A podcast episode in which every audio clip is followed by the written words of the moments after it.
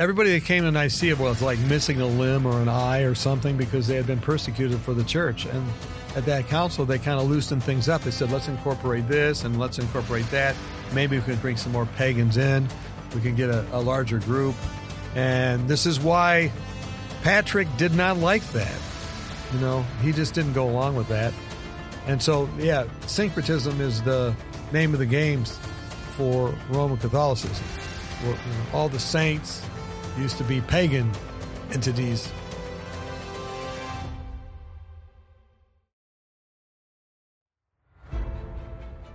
The Lineage Journey podcast, unscripted conversations that aim to help you on the journey of discovering your lineage. Join us as we take a deeper look into past lineage episodes and see the lessons we can learn for today. Don Mackintosh is a man who wears many hats. He is an ordained minister and currently pastors the Weimar Seventh day Adventist Church in California, though formerly he pastored in Kansas, where I had the opportunity to work with him. He runs the health program at Weimar, is a professor of religion, he lectures on mental health, and is also a qualified nurse. He also was formerly the director of the Amazing Facts Center of Evangelism. He performed my wedding and has strong Scottish roots and is passionate about unearthing the lessons from the past for our learning today. With us today, we have Pastor Don Mackintosh. Pastor Don Mackintosh currently works at Weimar Institute and holds many hats here, about seven or eight, if I'm correct. yeah, well, you know, sometimes when a place is growing, and then you hand stuff off. So there's a lot of stuff I've handed off, but right now I teach in the religion department and I do some spiritual counseling for the Nedley Depression and Anxiety Recovery Program that's focused mm-hmm. here on the campus. And then there is a health evangelism um, school that um, is supposed to spread principles around the world, kind of like what we're going to be talking about today. Mm.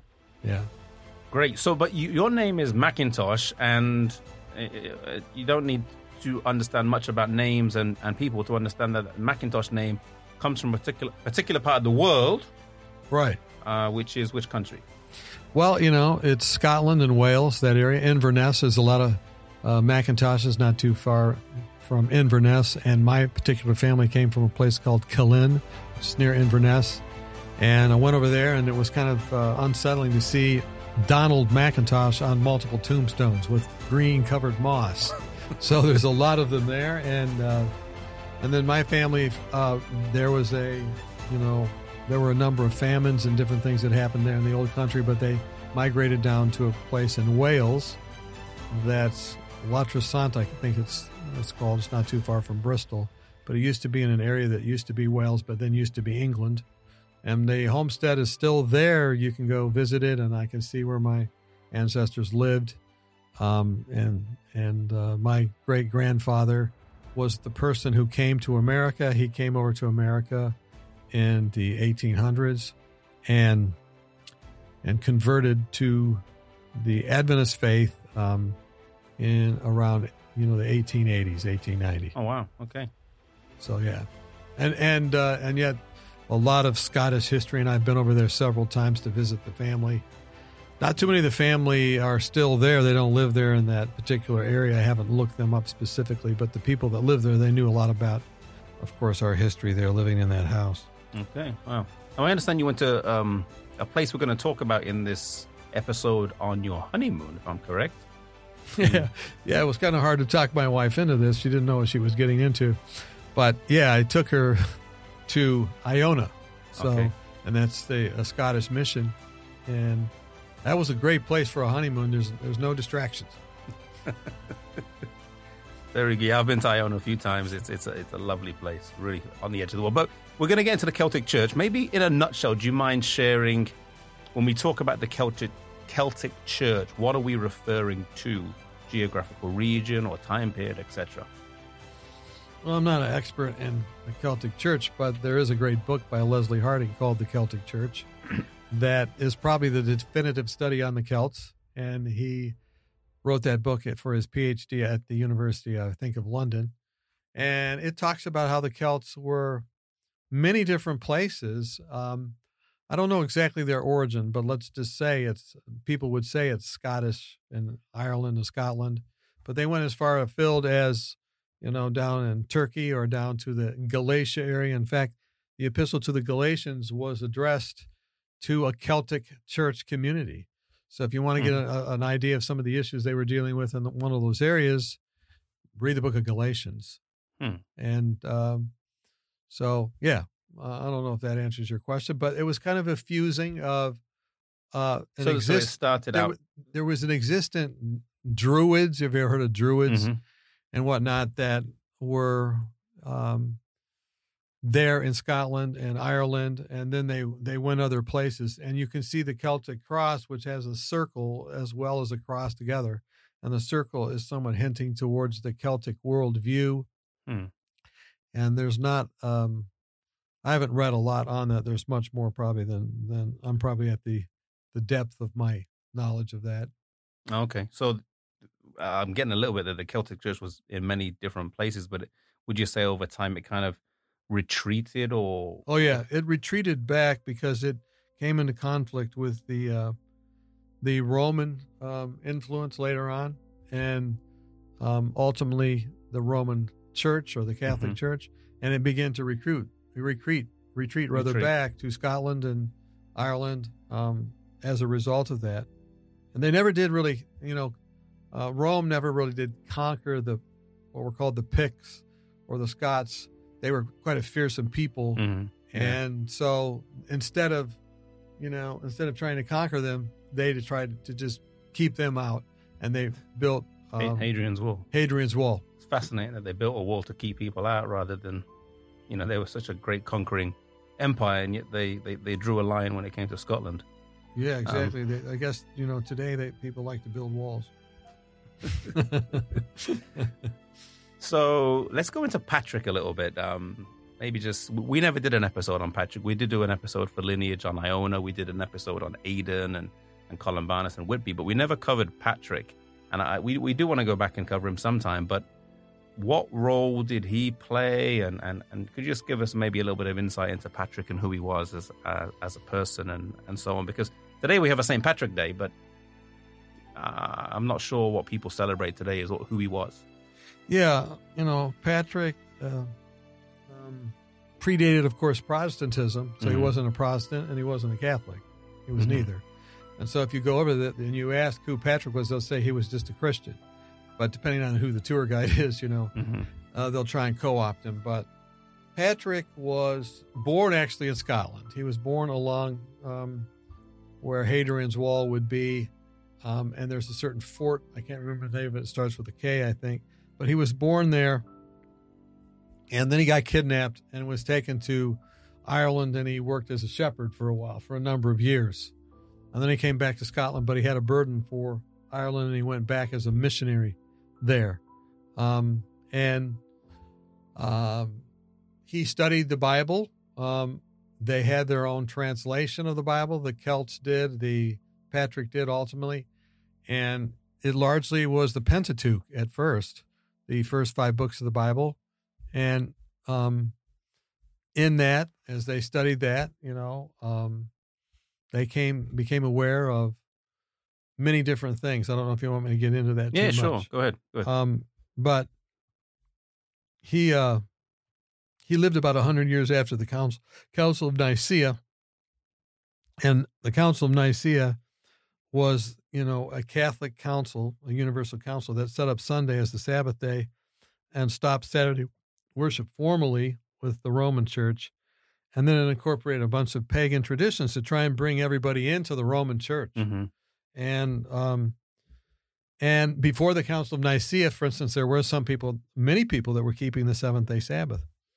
Um, so when the Pope sent a bishop to Ireland, Patrick refused number one to bow down to the bishop, and because that the Pope told the bishop to tell him that they didn't believe in the Sabbath, they thought they had condemned they had condemned you know Sabbatarianism. Um, so he didn't like that because they kept the Sabbath. He didn't like the fact that Patrick um, and his fellow priests had wives. They married. Um, and this was a major bone of contention between the Catholics and Church in Ireland. Um, there were some monks sent by the Catholic Church to England in 596 AD. And Pope Gregory then I was the Pope, and he saw there was such a great difference between this and what was ultimately called the Celtic Church that, you know, they didn't know exactly what to do. Augustine himself tried to reason with them, but they would never give up their wives, and they had a different mode of baptism. You know, they didn't do sprinkling; Mm. they did immersion, um, and that was different than the Roman Church. And they had their own councils, and they enacted their own laws. This one didn't go well with the Pope and Mm. his councils. And they also they had their own Bible. Like I said, it was a Latin Bible. It was not the Latin Vulgate of Jerome, hmm which would have been the fourth century. This was it's called Itala. Itala. It was Latin. It was unlike their Bible, and again they they kept the Sabbath, and also they kept the health laws. They actually um, did not. Um, uh, you know, if you just read the Pentateuch, you can see in Genesis and other places that there are clean and unclean meats, and there's actually a preferred diet in Genesis 129. Mhm. They were familiar with that. Hmm. Now, the Catholic Church, you know, tried to co-opt him, oh Patrick, their history, and tries to prove that he was a Catholic, but it just it doesn't match up um, with what we're saying. Mhm. In fact, he would get into altercations over doctrinal issues and whatnot with them. So he was definitely not a Catholic. But there was another guy named Palladius, whose name was also Patrick, and some people think they conflate those two histories.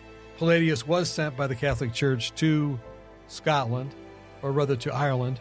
And so some people think they maybe conflated those two things, put those two things together in the past. But certainly, Patrick, Yeah, as that, we know of from from Iona, was not a Roman Catholic. Mm. I think that's a key point because I mean St. Patrick's Day, what is it, sometime in March, the seventeenth or eighteenth, or somewhere around there, and everyone celebrates St. Patrick as this great Catholic hero, and yet the little bit I've read on him, he he clearly wasn't. He opposed the the priest and, and those who came over, and I don't know. Is it a case of if you can't beat them, make make, make them one of yours or something like that? Well, this is certainly the point of Nicaea, right? The Council of Nicaea was everybody that came to Nicaea was like missing a limb or an eye or something because they had been persecuted for the church. And at that council, they kind of loosened things up. They said, let's incorporate this and let's incorporate that. Maybe we can bring some more pagans in. We can get a, a larger group. And this is why Patrick did not like that. Mhm. You know, he just didn't go along with that. And so, yeah, syncretism is the name of the games for Roman Catholicism. Mm. You know, all the saints used to be pagan entities. Convert them to Yeah. Christian. Right. So Patrick's there in Ireland, and then another, I guess, another, uh, another person who comes on the scene is Columba. Um, Columba, we believe, starts in in in Ireland, and then he goes to Scotland. Am I correct there? Yeah, you know, I'm not sure exactly the origin of Columba, um, but he certainly is involved. I think Ireland coming to Scotland, and then he comes to actually Iona, Mm. and he uh, Colum is a very interesting name itself.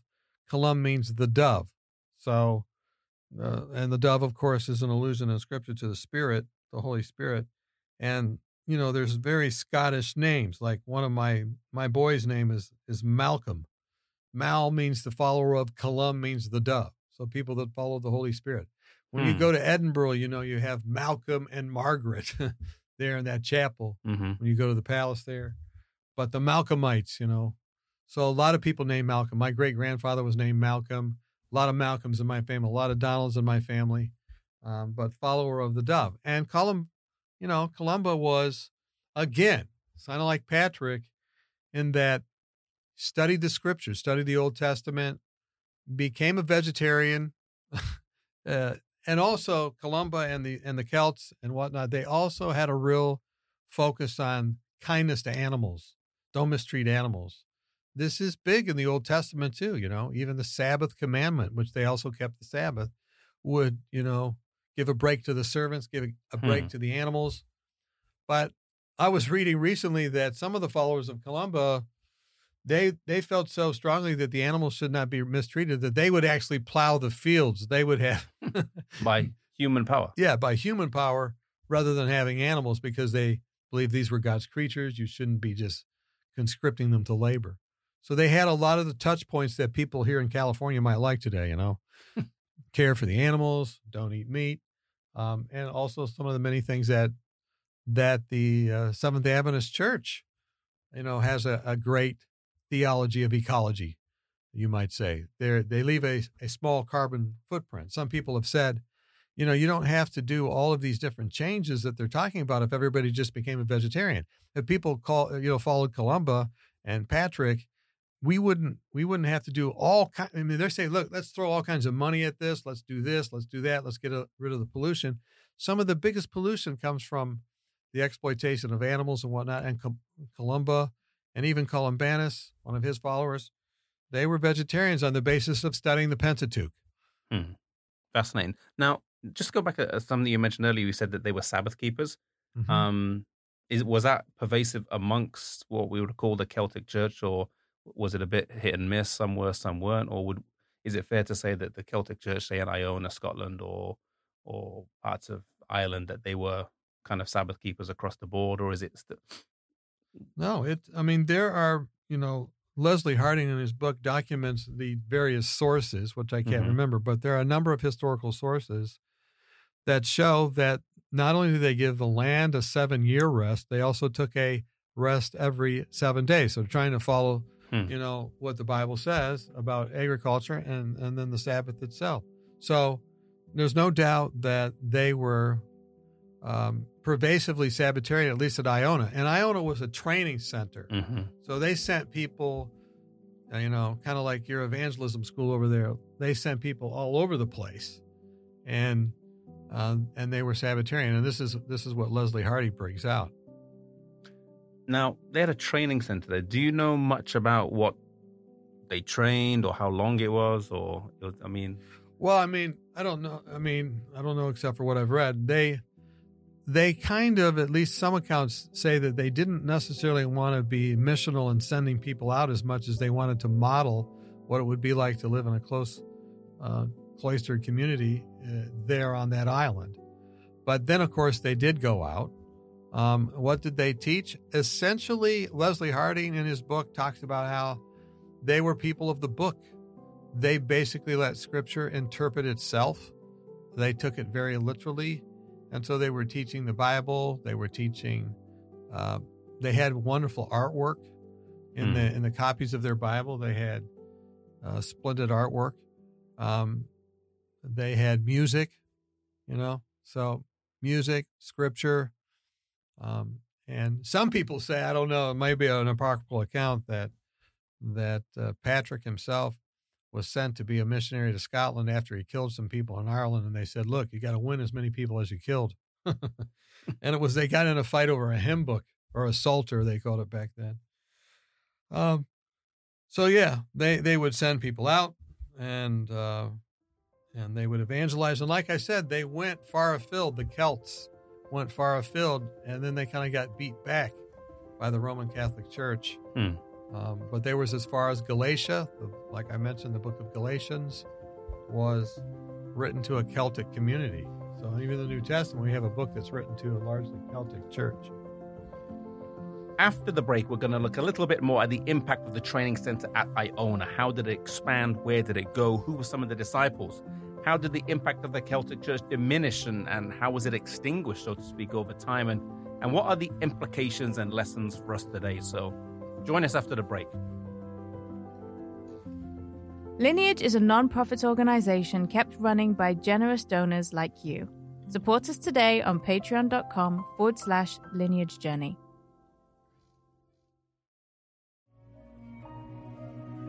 History shapes identity, identity shapes mission, and a clear mission determines the trajectory of your future. Knowing where you come from is key to understanding your present purpose and your future mission. Lineage Journey is a series of videos that will take you on a journey through time, discovering the key people and events that have shaped the Christian faith. From the Waldenses to Martin Luther to Zwingli, from England to France, Switzerland to Germany, the light broke over the horizon of Europe, piercing through the dark ages, and then spread out over the world. As the United States of America rose to supremacy, Christianity formed the bedrock of this great nation. And so, from the Great Awakening to the Great Disappointment and beyond, Lineage follows the journey of God's church throughout time, immersing you in the places, the stories, and the people through whom Christianity has shone the brightest. Join us on a journey through time. Follow us on social media at Lineage Journey or check out our website at lineagejourney.com.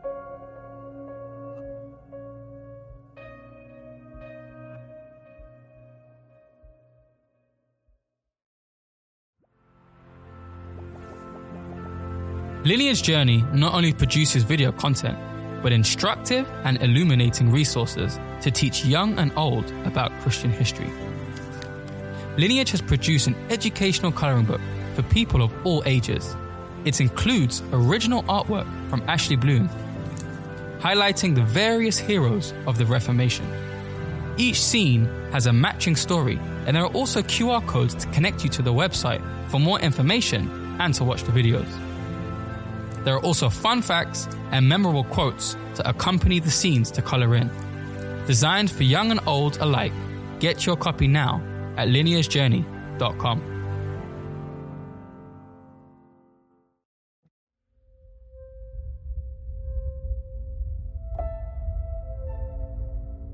So, in the first part of this podcast, we looked at the Celtic Church, who it referred to, that it was primarily in Scotland and Ireland, though it may have been believers who retreated to those areas due to their geographical location on the edge of Europe. We also looked into St. Patrick and who he was and how he arose after the Council of Nicaea and how Patrick believed many things that uh, were from the Bible uh, in terms of the day he worshipped on, his belief on animals and diet and things like this. And, and he trained other people and, and St. Patrick wasn't always the person who he has made out in common culture today. And that's something that's important for us to remember. And we also looked briefly at Columba and Iona. But as we continue in our discussion now, we're going to see a little bit more deeper into uh, the questions of Iona and the Celtic Church and how it expanded.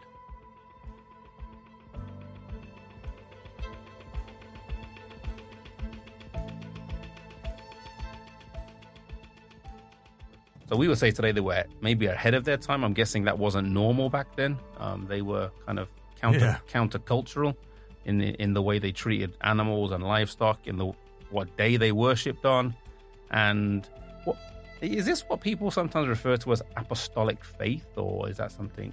Well, they certainly would say that. They would say that their doctrines were based on the scriptures that they had. They were not led by the Council of Nicaea, like we mentioned. Mm-hmm which had happened, you know, pretty near um, the time of Patrick. In fact, he preached against it.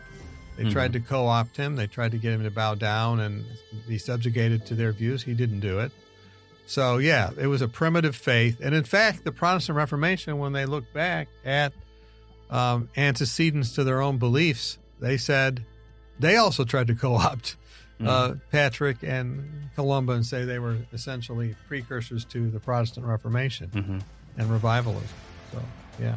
Well, I mean, the, the, term Protestant hadn't been coined then. It was obviously coined at the protest of the princes later on. But in, in the sense that they were protesting against what the dominant church of their day taught, you, you would fit them under that category as well. Yeah, I mean, it, when they knew it, because they yeah. didn't know it. I mean, they were just up there worshiping on the basis. And didn't know they were different. No, they didn't know they were different until the Roman legions come up there. The Roman legions, they have all kinds of religions they try and establish, like Mithraism. And you go to these places in England and Scotland, they're worshiping Mithra. They have mm-hmm. different uh, Roman gods, but they also are aware of what's happening ultimately then when they were co opted in Roman Catholicism.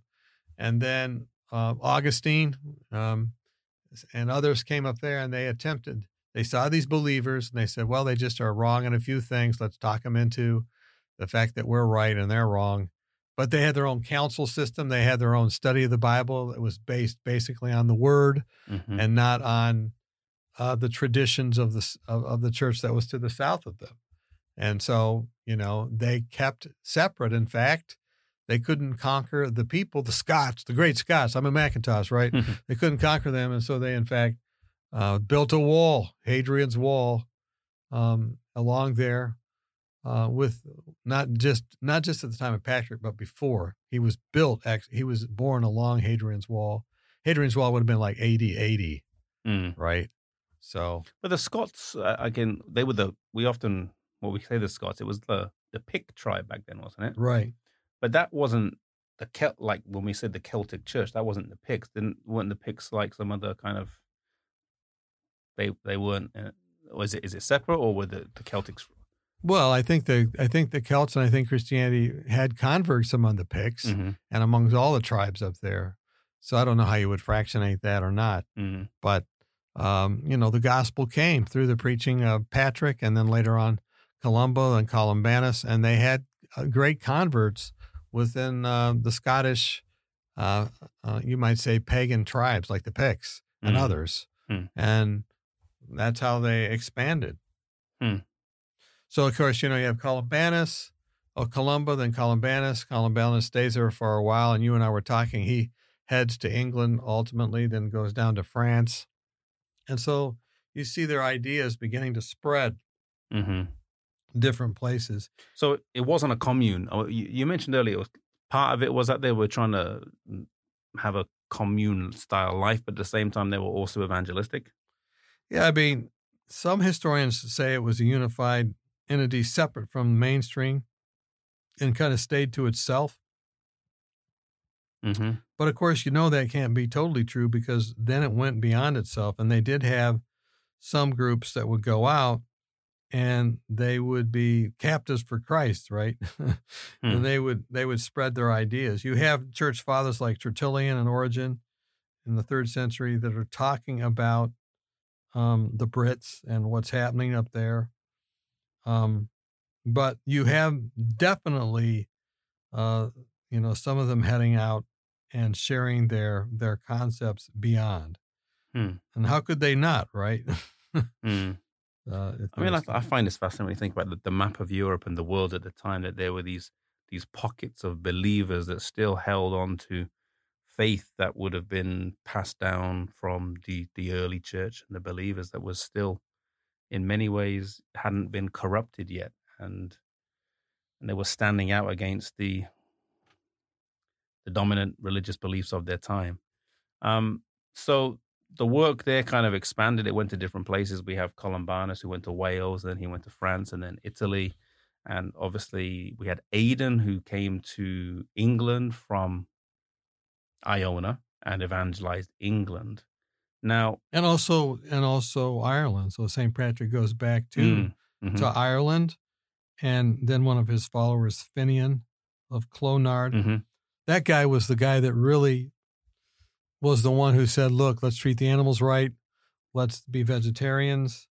And um, uh, you know, they were they were missionizing the Saxons in England, the Briton refugees, um, and and they were Christianizing also Wales and Ireland and Mm. England. Um, and the Irish in turn made Christians of the Picts and the English. And um, uh, where Iona was a, was called, I think it was called Dal Riata, and these were actually what now is Scotland. And um, you know they reached there. Some things they they also reached Cornwall, that area, yeah, I've heard that. Yeah. and you know Even today, I think there's a lot of similarity with Cornish culture as Celtic culture. And uh, yeah, that, that and then Wales as well. Mhm. Um, yeah, so they they it doesn't seem like that far to us because we fly on jets, but that was fairly big. If you're on a rowing boat. Yeah, Well, so we have the Celtic Church in you know five, six, seven hundreds, um, but today we don't really have a Celtic Church. We have Celtic music and other aspects of Celtic culture. Um, the Celtic Church diminishing or becoming overrun? Do you do you know much on that in terms of when it kind of would have come to an end or how it would have come to an end? Because well, I mean, I think what you have is the Roman Catholic Church becoming stronger and stronger, and they're confronting and they're actually sending you know missions to convert, for instance, the Anglo Saxons, and you know all these groups, and as far as I can see, is that um, they eventually, you know, the Celtics kind of died out um, over over um, over time, and they just kind of you know slipped slipped away. Have you ever thought about like the Celtic Church we have there in Scotland, and we have the Waldensians in Italy, um, who are up in the mountains, people of the, the, the, valleys and so on.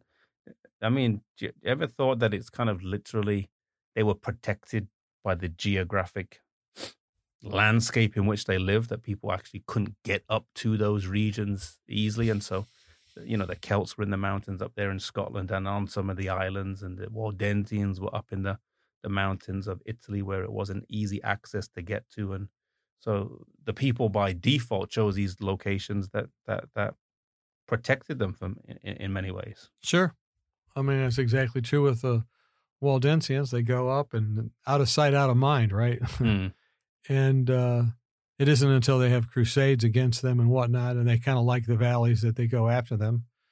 And uh, this is certainly true. You had, you know, you had Hadrian's Wall, and you know, when I went on my honeymoon to Iona, my wife was like, "Where are we going?" You know, it was a it's a even now To it's get a long, it's a, it's a mission. You that's gotta, a long way yeah. out there, and um, you know, you you can be catechizing, training, Mhm. indoctrinating, um, studying, reflecting, and pulling your thoughts and everything together before you go out on missions. Mm. It was a great place to do that. It still is a great place to do that. Do you think there was an element of the work that the of Iona that that was kind of even though it was extinguished en masse with the you know as a Catholic Church kind of expanded across all known landmass in Europe that there were still pockets of believers that when say John Knox or George Wishart came later on that it was in some ways fertile ground for for the gospel. Do you think there's a connection between that? Oh yeah. I mean, I think that's the whole point. There has always been like a remnant in different places. And when it was discovered, you know, like the anti Roman movements, anti Roman Catholic movements, like the Lollards, the followers of John mm-hmm. Wycliffe, that's much later, much later. But they all hearken back to this. They say, hey, look, um, you know, there are these pockets, and, and we can see that what we are now newly discovering by looking at the Bible ourselves, they already knew about, and they would point to them. Mm. And they were like beacons of light, just like the Waldensians were in Italy, Mm. you know? Is So, this no. is this what Revelation refers to as the in, in chapter twelve when it talks of the church in the wilderness? Yeah, I know. I, I, I mean, you know, I've often just tied that to, with the Waldensians, but I think these other groups certainly would be similar to that. Um, you know, they they were keeping truth alive based on the scriptures alone, the sola scriptura principle, and um, now that doesn't mean they had everything uh, necessarily straight, right? because Mhm. they they had the Druid influence and other influences and whatnot. They had their own councils and different things. Anytime you get man in the middle, it sometimes can muck things up. Mhm. So, but certainly they they kept the idea that the scriptures could be understood by studying themselves alone. They kept the idea that um, the health laws in the Old Testament were actually valid. They kept the idea that the Sabbath was still in existence. They kept the idea that not only should they take a rest, but so should the animals. And so they were kind to animals. They took the idea that baptism was by immersion. Hmm. They had their own penitential penance type systems, like what to do when you sinned and different things, which I'm not sure exactly what they came up with that, but they had their own doctrine and they were resistant to Rome when it came. And the, and so yeah, they they they and then they spread that. Like I said, it meant it went many different places. We know in the Bible that it was went to Gaul or Galatia, and then like you mentioned, down to Italy and other places. It was a Latin Bible they had. Itala, I don't know. I mean, the Waldenses had their own ancient scriptures as well, Mhm. and that's much later though. That's Yeah, eleven hundred. So So I think there's two things that are really coming out to me. Number one is, as you mentioned several times, is their is their desire to follow the scriptures that they had, and we see that they follow the scriptures that they had up to you know, to to to the, the best of their understanding, the best of their knowledge, and and they put that into practice. They implemented it, and and it, it wasn't just a intellectual belief, but it's something that changed their lifestyle, the way they lived, and also it had an impact on how they saw other people, and it led to an evangelistic fer- fervor that they had. Now, maybe kind of kind of bring bring bring this to, to, to, current day. I mean, we don't, as I mentioned, we don't have a Celtic church today. But what lessons can we learn today um, for ourselves and our mission and our work, and and and how can we apply these things from the past to us today? to Someone who's listening. Well, I mean, I mean, it's very inspiring. I think Leslie Hardinge, um, who did a definitive work on the Celtic Church, and he was the pastor in Edinburgh back in 1940 something, mm. or in that era. You know, he went to the, the library there in Edinburgh and he did all kinds of research. And this inspired him. By the way, he was reading a book called The Great Controversy, and he was taking just a like one paragraph out of there that gave him the seed idea to look into yeah, all there's this. There's not much in the Great Controversy right. them, yeah. And he expanded that, and you know the um, there's even a revival in there is a revival of interest in Celtic Christianity, Celtic music. You have all kinds of searches for that uh, even today. Um, and people see it as exotic. They see maybe as peripheral, you know, because it's not normal, um, but it's distinct. And I think that's a big lesson we can learn. You know, people don't, they're not interested in you if you're just the same as they are. There's old saying, if, you know, both of us are completely alike, maybe one of us is unnecessary. So people like distinctiveness mm. and not contrived. You know, if it's based on the word, um, people are interested in, like, for instance, if you say, I, I keep the Sabbath or the Sabbath keeps me, they're interested in that. What does that mean? Where did that come from? They're interested if you eat a certain way. You're like, you go out and you are not eating this and you are eating that, and they're very interested. Now, you know, especially, I mean, in the United Kingdom, um, there's a lot more vegetarian options now than there mm-hmm. used to be when I went over there, and people, especially in London and other places, it's big. I mean, it's a big industry, but it's based more on a pagan mindset, mm. a Gnostic mindset uh, that God is in everything or that nature is actually God. But this is a different footing for it, isn't it? We're doing this because God's word said to do it. And that's another thing. It's another distinctive. Every meal becomes a message, it becomes a marketing ploy, if you mm. will, um, where they're going, Why are you doing that? And then the way you treat animals and then they also were known for not, you know, having the same uh, structure in their church. They had their own councils that were more friendly to both men and women, seeing not he versus she, but we in ministry.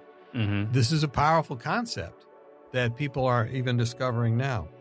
So, and then also the mission aspect.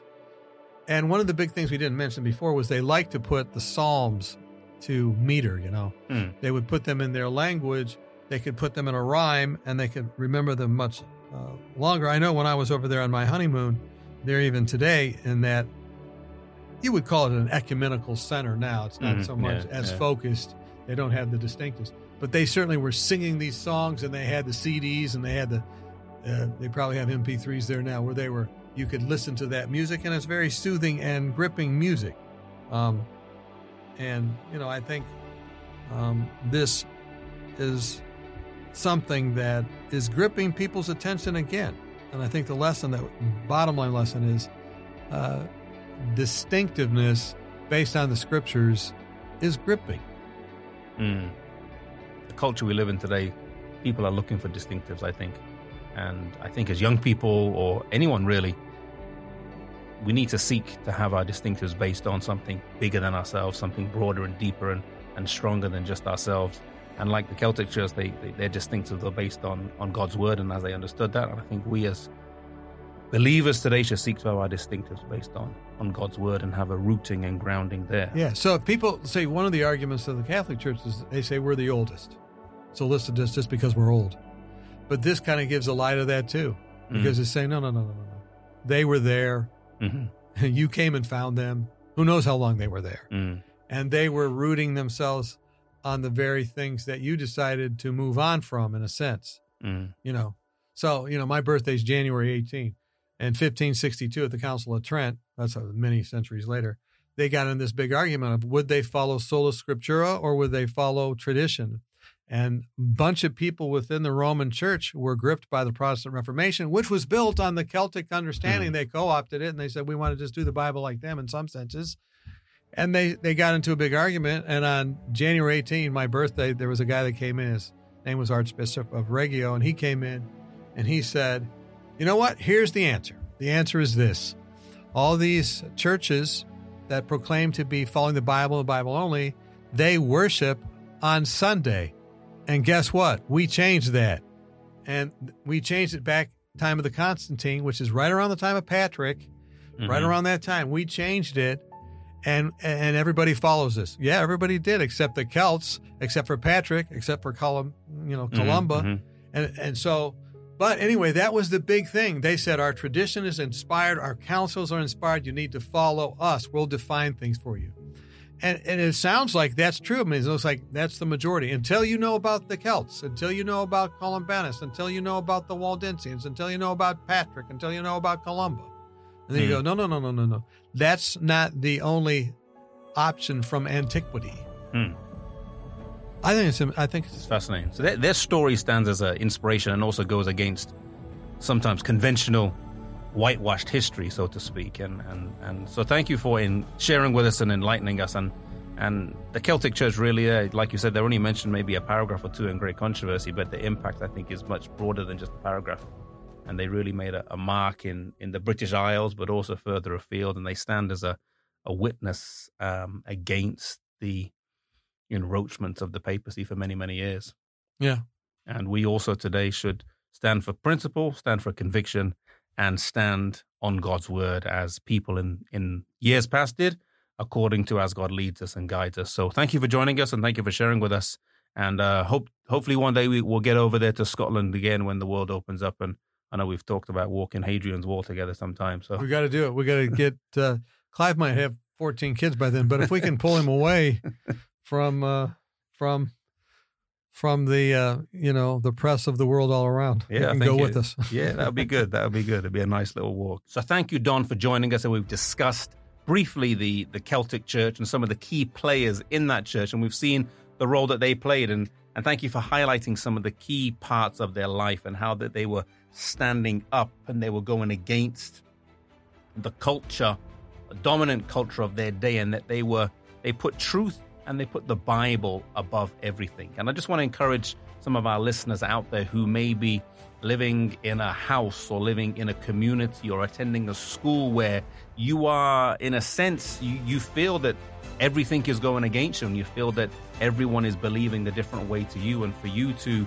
to, to believe as your conscience uh, directs you and as God's word directs you, you're going to be seen as a little bit different you're going to be seen as a little bit peculiar. And, and, and the Celtic Church, they, they weren't big, but they were faithful to God's word as they understood it. And I want to encourage those of you who are listening to be faithful to God's word, to be faithful to your conscience, and to be faithful to as God leads you and as God guides you, because that's all God asks of us. He asks us to be faithful to Him. He asks us to follow Him according to the light and knowledge that we understand. So that's the important thing for us to apply, I believe, to our lives today. So thank you once again for listening to this podcast. And I pray that as you continue to follow us on this journey, that you will be enlightened, motivated, and inspired. The Lineage Journey podcast is supported by each and every one of you. Thank you for joining us. Thank you for listening. And if you're interested in supporting us financially, you can do so at patreon.com slash lineage journey. Please do follow us on our website at lineagejourney.com where there's much, much more resources and materials, both video content and written, that you can check out. And also across social media at Lineage Journey on Facebook, on YouTube, on Instagram, and on Twitter. Follow us on socials and be updated when new content comes out. Thank you for joining us. May God bless you, and hopefully see you in a few weeks on our next podcast. Thank you for listening. We hope that you enjoyed this episode. Lineage Journey is supported by your generous donations. Did you know that you can donate on a monthly basis? Any amount from $2 to 100 or whatever you decide through patreon.com forward slash lineage journey. Your donations go towards the cost of producing our varied content, and we thank you for your support.